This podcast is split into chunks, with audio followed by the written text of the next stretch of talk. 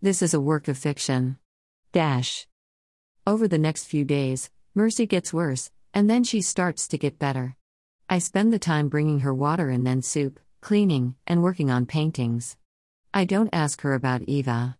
I also don't ask her if she wants to call anybody. I've seen a phone charging on the nightstand, so if she wants to call somebody, she can.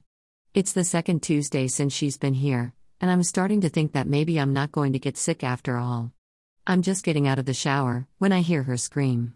There's no time for me to dress, so I wrap my towel around myself and bolt into the kitchen. Mercy is standing there, pale and shaking. What happened? Are there spiders in here or something? I blush as I realize how unfriendly my remark sounded. Sorry. What's wrong? Dogs. Dogs? She points to one of the cupboards. I wanted to surprise you. You know, to clean up a bit too, thank you for helping me, so I looked in the cupboards for cleaning supplies. But I found dog food in there. I don't have a dog.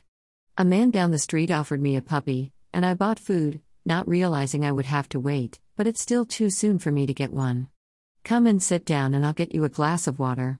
She gives me a faint smile, and I go to the cupboard to get a glass. As I reach for it, the towel slips off of me, and now I'm completely naked. Sorry. I'll go get dressed. It's okay. You have a nice body. I almost choke on a surprised laugh. I've never been naked in front of a girl before.